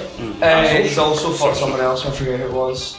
Uh, do you know that'd be an interesting way? You know how the hardcore title had the stipulation can be defended anytime, anywhere. The UK title, what if uh, that came with the stipulation? The holder of this title must defend it at UK promotions as well, and it would give them an excuse to send other guys to the UK and get that marketing as well. Well, yeah, but like much like they've done with Tyler Bate and Pete Dunne coming over here and showing the belt off. What if it was on an American guy and they came over to Progress and ICW to defend it? An interesting point. You could definitely get that booked. The next, all of it is we've got to talk about the future now. Obviously, we're talking about the last year's CT tournament. We're going to talk about it uh, in an upcoming show, and I'll look back on it before the next one coming up. But we've got the future coming up. First of all, World of Sport. It's been revived. It's went down, and apparently it's getting re-revived with uh, no Clark. I believe. No Clark. Yeah. We what? Expect great production if he's involved because that guy's a um, creative genius. Is there any longevity to it? I mean, no. you think there's going to be much to it? I think it'll be like the Gladiators revival. You know, it's Once he's in, no interest. it'll last a couple of couple of years at most, and then it'll just die down again. I think as well. See when they brought it back last time, they were trying to do it as an alternative to WWE, but at the same time, it wasn't like the Japan or Ring of Honor those alternative where it was more hard hitting. It was more, more the seventies and eighties style. It was dead. Oh, it was quite. It was very gimmicky. It was Yeah, almost. It was, very it was at Christmas time, which made it feel. You felt a bit feel good with it, you know. Yeah, but- Grado won the belt, it beat Dave Mastiff, you know. It was all Santa happy. comes The, the, the, the Coffeys were wearing face paint, you know. It was happy. I think it was too overproduced though. Like a lot of people tuned in because they want they remember the old days of it, and this was just like very bright set, very colourful, very like like what you see on the chase or something. Like, and people just went invested in it. Something as well. Uh, a lot of the British stars have got, what we were talking earlier, got name recognition. So you were tuning in to see their style of wrestling, and it was basically cut away from them. It was like dead, like we mentioned earlier, the tribute shows. Let's copy everything WWE does, but let's do it a bit more current. It was sort of like that. I reckon the, the reboot probably has some legs, especially as you were saying, with no Clark involved, they were saying that the main thing is that he's actually someone who's very passionate about that project mm-hmm. and he'll add a lot of production value to it. But what I was wondering was, is it is it just the wrestling part they're bringing back? They're not doing all of the World of Sport thing, are they? Is Yeah. it just the wrestling section? think it's just the Just the wrestling, Right, yeah. okay. I would maybe even change the name. I don't think the name has as much weight as it really used to. I would say if you just change that about a bit, What to World, World of of Wrestling? Sport, World of Sport brings you, or World of Wrestling, might be a lawsuit there somewhere, but you know, or, or like World of Sport presents uh. whatever wrestling, something like that. Make it seem like a brand rather than just you know, like the old timey TV where it's like you can hear a tannoy and it's like, and now we bring you to the a wrestling showcase. It's like it seems old fashioned. World of Sports sounds really old. I mean, you talk about brands. I mean, I think it's a appropriate time to talk about now. When most of the wrestlers were talking about the upcoming uh, UK Championship tournament. Obviously, we've got uh, 16 of the best, well, 16 superstars, or five, 15 of the best guys based in Britain. Andrew Gulak. Oi. I think Vince this in Gulak. I think Vince listens to the show and he's here going, Gulak's from Clarkson. Could you imagine Vince is sitting in his opulent uh, mansion out in Stamford, Connecticut, and he's just like, God damn it, they're talking about gender and Drew Gulak again. I mean, let's get talking about, uh, about this. Dave. Yep. Are you going to be biased on Gulak winning this, or who do you? Who's your thoughts? Who do you? Who do you see breaking out in this tournament? No, to be honest, I think I'm not going to be biased towards Gulak because there's a lot of very big uh, names, like not just from UK as a whole. Don't call, don't say Flash Morgan Webster's a long. No, no, no. That's, say- that's a big name. You've got a good mix of guys who are already on the main roster, and a couple of guys from our own turf of ICW. Like specifically, we've got uh, Joe Coffey and Kenny Williams representing the Ouija's. Um, Uh, glass Want to say that again? Yeah. glass Ouijas for our American listeners. yeah. Uh, you get Jordan Devlin as well coming in for the tournament as well, but also from the main roster you get gentleman Jack Gallagher and as as aforementioned Drew Gulak. So I think there's definitely something for everybody to. That's just to name a few. We've got other names such as uh, Joseph Connors, uh, Zack Gibson. You know they're going to be in it as well. Yes, uh, Dave. Don't ruin all the names for everybody. I said about half of them. You still got half to work with. Uh, Jamie, you've probably seen a lot of these guys wrestle. I think from your time on the. Yeah, surprisingly, actually, I've not even just that, just going to shows. Like, you've got your family shows and the ICW shows, so there's a mix round there. Um, quite gutted. There's some folk that I did want, I think, deserve to be in it. Um, but you never know what Name, happens. name the top one. Who would you say is the top person Who's that you missing? wish? Who's missing? The Ah, one person. Well, see, I'm biased though, right? Because I really prefer his style of wrestling, but I would have loved to see Mark Coffey in it. Mark Coffey was a name that was thrown about. I think from a fair few people. Uh, uh, obviously, especially when Joe's name came up in the first eight. Aye. A lot of then people were like, put the two of them together, especially because he's had tryouts, you know. Uh, but any, of the 16 in there, I mean, what names kind of stand out to you? Oh, only one. Only one. Soon to be recognised. Ah, Don't need you guys. There's someone I'm sorry. sorry. No, I thought sorry, I didn't know you were finished. Sorry. Somebody I'm surprised hasn't been because before the British, you know, explosion over here with the likes of ICW being really big and progress being really big, Lionheart was always a big name. I'm surprised he's not been in either one of these two. See, I thought when they did the storyline at the Barras, when he kind of walked out and kind of thanked everybody, I thought he's got to WWE. Yeah. And then Maybe they're just worried if he sees AJ, he'll flip out and attack him or something. well, he has fought AJ since then. So No, it's- no, it's- no bad blood. So uh, Zack Gibson's the one that stands out to you. Oh, well, it's just, for the past couple of years, he's definitely been a favourite. Like, he doesn't even need to do anything and he's hated. Like, he comes out, says that in a ridiculous accent, and everybody's booing down the ramp. And just like from the Zero G title bit that he was in, and everything he's been doing down in England promotions, like, I feel like he deserves the spotlight. And one interesting thing about him as well is he, he won the, the Davy Boy Smith Memorial Cup Yeah. many moons ago. It feels like uh, Wild Boar was in that tournament. There's something as well about, uh, like you were saying, he doesn't have to do much, he just does it in his accent. When you hear him talk outside, you know, he does have a Liverpudlian accent, also being from there, but he he does the simple thing, like Boy Michael always says, the best performers are themselves turned up to 100. They are, they don't try to be something they're not. He's just a guy who's really good technically, and he can be really good at being unlikable, and he just turns his accent up, because obviously when you're in the UK, the Liverpudlian accent's always one that gets kind of slated. Yeah. And he just turns that right up, just so it's like a screeching sound, and it's just like gone. You're che- it doesn't matter who he's fighting. You can go to the show and not know who he's fighting. You'd be like, I can't wait to see you get your head kicked in, and he's such a good heel. Uh, Ross, is there any names that really stand out to you as ones you think, I think I can see these guys winning it? He won't win it, but I want him to win it, and it's Jack Gallagher because I think he's brilliant. I think he's both as a heel and a face. He's a real, really good serious heel, and also as a face, he he comes in with like the silly, silly trunks and the umbrella under his arm and all that, and people always underestimate him. Like his match with Neville at Fastlane uh, Yeah. in 2017, absolutely amazing. Yeah, I mean, uh, he's also he's had, had some classic match with uh, Joe Coffey. I mean, Iron Man match Yeah. at uh, Square Go many years ago. That was, was that the first? That was my first. That's the first match you ever saw in ICW. Yes. Mm, I'm glad you liked it. Yeah, I did. uh, Quacky, you know a lot of these names as well. Mhm. Uh, I'll throw this out to you. Who really stands out to you in this tournament? Probably be a couple. Um, okay, so stated the obvious for me, Joe Coffey. I'm a big fan of the Iron King, Iron Man.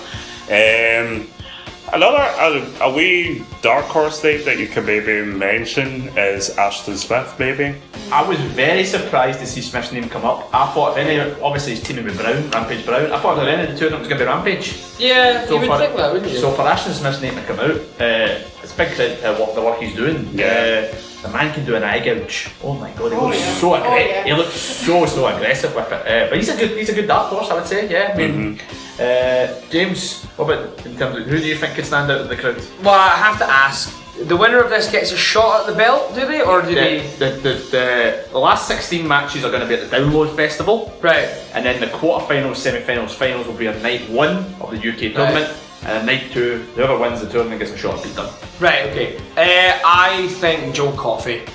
You think Joe Coffey? Yeah, We, I- know you're a big Joe Coffey fan. You have interviewed him in the past. I, yeah, I think uh, to be honest, I think he's when you look at all the guys that are in this tournament, then look at Joe Coffey. Apart from maybe Ashton Smith, he's very WWE looking as well. He's a strapping tank of a guy, uh, and he's a good talker, and he can go. and can to be honest, he oozes charisma. Yeah. I don't know. I reckon he could win. He's a very marketable, very talented. Yeah. it's fair to say. He could promote a match. Absolutely. Yeah. I mean, Plus, he looks good in a suit as well. I mean, man, ones I would kind of throw. I mean, it may be controversial talking about because he's technically not British, but he is based over here. Travis Banks. Cheers, Banks. Uh, I think he's one of the best, top five in the UK. Yeah. Uh, I think he's absolutely phenomenal. Even from his days in the Prestige with Joe Hendry. I'm surprised he's not in it as well. Joe Hendry. Yeah. I think he's got. I think he's got a lot of other stuff going on. Joe Hendry obviously is in Ring of Honor tomorrow night in Edinburgh. He's fighting for the Mm-hmm. television title. But still, like that's that's another one. Like you look at it, poor Gulak. You know, he's just basically doing what he's told. But people are just like, what about him? What about him? Mm-hmm. What about him? and people are doing.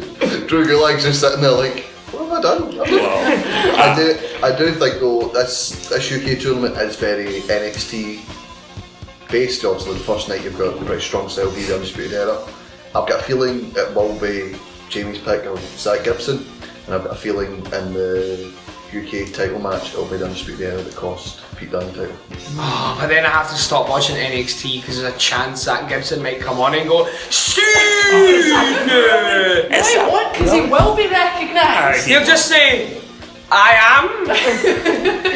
I mean, no longer. What's he gonna? Wait, no, hold on. He wins the title and then his gimmick dies. Maybe I do want him to win this. No, because he'll soon be recognised as the NXT champion. Ah. Can, can I throw a name out there that I think no, probably deserves?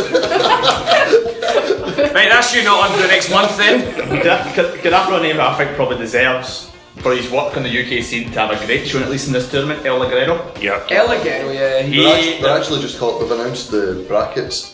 I've only seen one match, but they're just calling them Ligero. Really? There's no like the curse of the first name in WWE. It's like the curse of the Yes. Alexander and Adrian have left, and now El has left. He's just Ligero.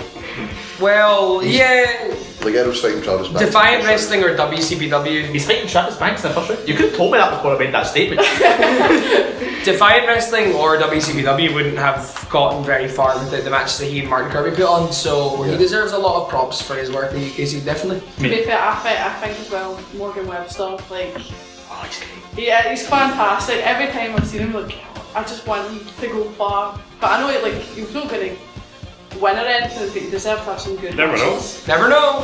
One that will make you very happy, Stevie. Kenny Williams is facing Dave Mastiff. Oh, thank God, oh. yes! Yes! Oh, he's gonna die! Master's gonna kill. I love Dave man. He's brilliant. I'd love to see him do well. Can I just say, I like Kenny Williams. I don't know what your problem is. I like I don't, I don't have a problem with him, it's Kenny, just Kenny Williams is a very technically good uh, wrestler.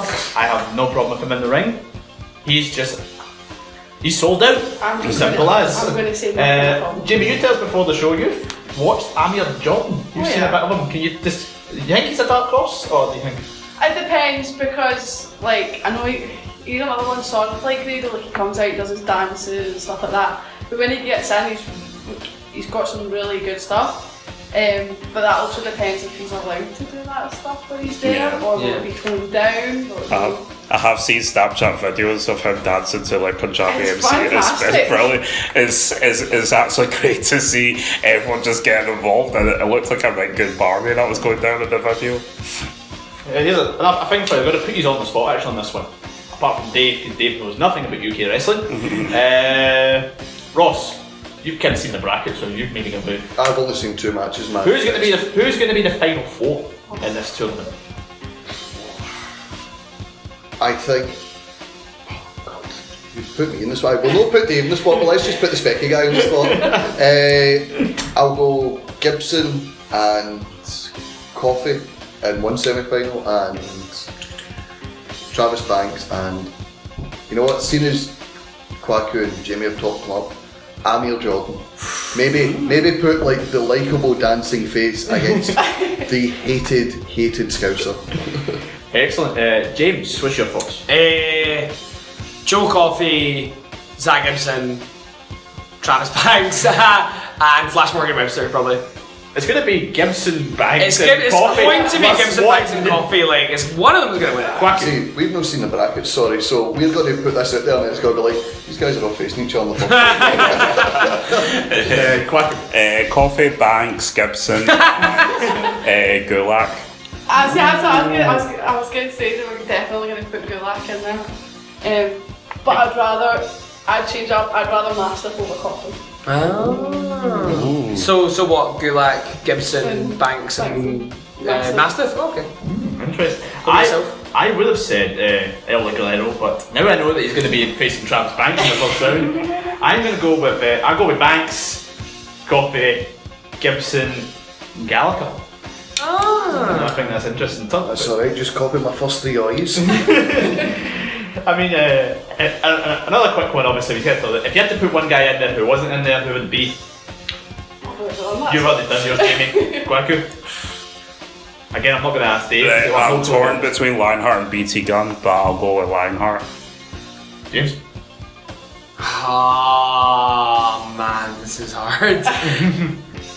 Surely Mikey Whiplash. I was gonna say, wants I was, on I was Sunday. gonna say, but, but I was gonna say, I really do want to see Mikey Whiplash back in a, in a WWE thing. Um, yeah, probably Mikey Whiplash. Oh. You see, if you've ever seen any of his family-friendly work, he's actually is totally different. Oh, yeah. He's a Oh, yeah. really, really great wrestler. So yeah, Mikey Whiplash. Ross. Jimmy Havoc. Oh, your next mine. Oh. your next mine. Oh. Alright, uh, Jim- right, forget that, forget that. Minus I, I class. forget that Ross said Jimmy Havoc. that was definitely Steve's idea. I'll go Joe Hendry. Joe Hendry's a really creative, Ah, yeah. really creative heel, really creative face. He can work either or. He's also a really good wrestler for the fact that he's only been wrestling for what, five years. Yeah, he's not wrestling long. No. He's not been wrestling long, uh, long, and you know if he goes to NXT, you know under the likes of you know Triple H, Roy May, Robert Brookside, we mentioned earlier, I think he could flourish to be Johnny top. Moss- Johnny Moss as well. Johnny Moss as well, a top WWE heel or face. Before we finish, have we got anything else we want to say about the UK wrestling scene as a whole? I love it. That's pretty much it. Dave? Of course, nothing, Dave. Well, to anyone who hasn't actually been to a UK show yet, I don't know how likely that is to our listeners, but anyone who's not gone to one, I would recommend going to yeah. any of them that you can. Uh, second, second of June. Hamilton, PBW is back. Yes. Can't remember where, but it's on the it's on the website. What's here somewhere? Somewhere, somewhere not Glasgow. somewhere. Source also have shows going on as well, quite regularly as well. You know. Sorry, I've got the first round matches. Our host for next week's all women show, Sarah Grieve, has came through for us. Uh, we'll get Ashton Smith, Joseph Connors, Flash Morgan Webster versus James Drake, Kenny Williams, Dave Mastiff, El Ligero, Travis Banks, Zack Gibson, Emil Jordan, Tucker, that, that was an natural one. Tucker v Joe Coffey, Jordan Devlin, Tyson T-Bone, and Drew Gulak, Jack Gallagher. And apparently, uh, Drew Gulak and Jack Gallagher has already been done. And Yeah, we- check out the one. I was going to say, I'm not going to say spoiler here. It's already happened. Gulak and Gallagher has happened uh, at an NXT taping and Gallagher won. I thought that was the Taping, hey, taping spoilers, that's legitimate spoilers, we're gonna have to cut that. Yeah, we can cut that. That's taping spoilers. oh, who cares? Who cares? Aye. Well, that's why there was We'll a, put, there spo- we'll put spoiler. We all thought that was going to happen. Yeah. Uh, something I was going to say about like checking out the British scene is a lot of times I've seen like um, Wrestling News Observer and uh, Dave Meltzer like tweeting a lot like eh, has anyone got any results from these UK promotions and stuff like that? And it always just strikes me why don't one of them just come over and actually take it in for themselves? If these these people have such huge following in wrestling and yet it strikes me they've not come over or like just taken it in for themselves. Something as well, like you see uh, PWG, they always have very like small venues with lots of people crammed in to make a bigger atmosphere. Ring of Honor is a lot, a lot of older people. There's not as many kids there. Not just saying it because we're in Scotland, it is tame compared to the Scottish crowds. I'm sorry, it just is. It's the British crowds are louder because we don't get as much wrestling, even though we've had this this explosion. We don't get as much wrestling, so we're more into it and we make a night out of it. Yeah. And if, he thinks PWG and Ring Honor have a great atmosphere, what would he think of the likes of ICW or Progress, which is kind of like a, a you know punk promotion sort of thing? Yeah. You see, there's so much to love with the UK scene. As we said, if you've not been to a show, we would recommend you go to a show. And on that note, that is the end of our British invasion show. We've covered pretty much everything UK based. If we've not, please tell us off on Twitter, Facebook, Instagram at Suplex Retweet. Right, coming up in the coming weeks on Suplex Retweet. Next week it's happening. We have got the all women show, which Jamie will be on. Historic woman show. Historic! All women! Me, I me, did- me, me and Ross had an agreement that we're not going to say Yes, that. But I- you said it, so you're okay. I, I made Dave not say it, and then I also said to Sarah, I do apologise, we will promote your show with the respect it deserves, and then one of the panellists just cuts the legs off. No, it's going to be a good show. It's, it's the first time I've ever done it here. Retweet. I don't think it's ever been done. I don't know if it's ever been done on another podcast, but it should be good. Also, in the coming weeks, we've also, as we said, we've got a look back at last year's UK uh, tournament, so that's an interesting look on it. We then got the live debuts of Ross McLeod, so we'll be talking all things Money in the Bank. Yeah, we're going to be doing a pod of two halves. We're going to be doing the first half, talk about the history of Money in the Bank and our favourite cash ins, our favourite moments of the actual pay per view, outside of Jamie's whispered Dolph Ziggler. So she might be on the pod. We'll pretend you didn't hear that. uh, and the second half will just be a preview of the 2018 show. And then the week later, we'll be doing a full review of the 2018 Money in the Bank. We'll also, on Anchor, Kwaku's assembling the Dream Team for another NXT, another NXT preview. Yep. This is this is Ross also trying to slide into that one. He- He's not on that dream team. Yeah. Always sliding into the DMs, Kwaku. Keep an eye open. yeah, so we've got so much coming up here at Suplex Retweet, so please follow us on all our social media accounts. People will inform you what's going up. We're also hoping to do some interviews in the coming future, so stay tuned. Yeah. just. But from the team here at Suplex Retweet, I'd like to thank Ross, James, Quack, David, and Jamie for joining me, guys. Thank you. Thank you. Bye bye. I've been Stephen Wilson, and we'll hear from you next week. So until then, goodbye. Listen, cunts, I don't care what the fuck you think you're doing, whatever you think is more important with your life, you honking bag of dick tips. You know what you should be doing? You should be going online, you should be subscribing, you should be listening to the back catalogue of Eat, Sleep, Suplex, Retweet, whatever the fuck you're doing, that's what you should be doing. I don't care if it's your mum's birthday, I don't care if she's feeling contractions. Get on it right now! Sports Social Podcast Network. With the Lucky Land slots, you can get lucky just about anywhere. This is your captain speaking. Uh, we've got clear runway and the weather's fine, but we're just going to circle up here a while and uh, get lucky. No, no, nothing like that. It's just these cash prizes add up quick. So I suggest you sit back, keep your tray table upright, and start getting lucky. Play for free at LuckyLandSlots.com. Are you feeling lucky? No purchase necessary. Void where prohibited by law. 18 plus terms and conditions apply. See website for details.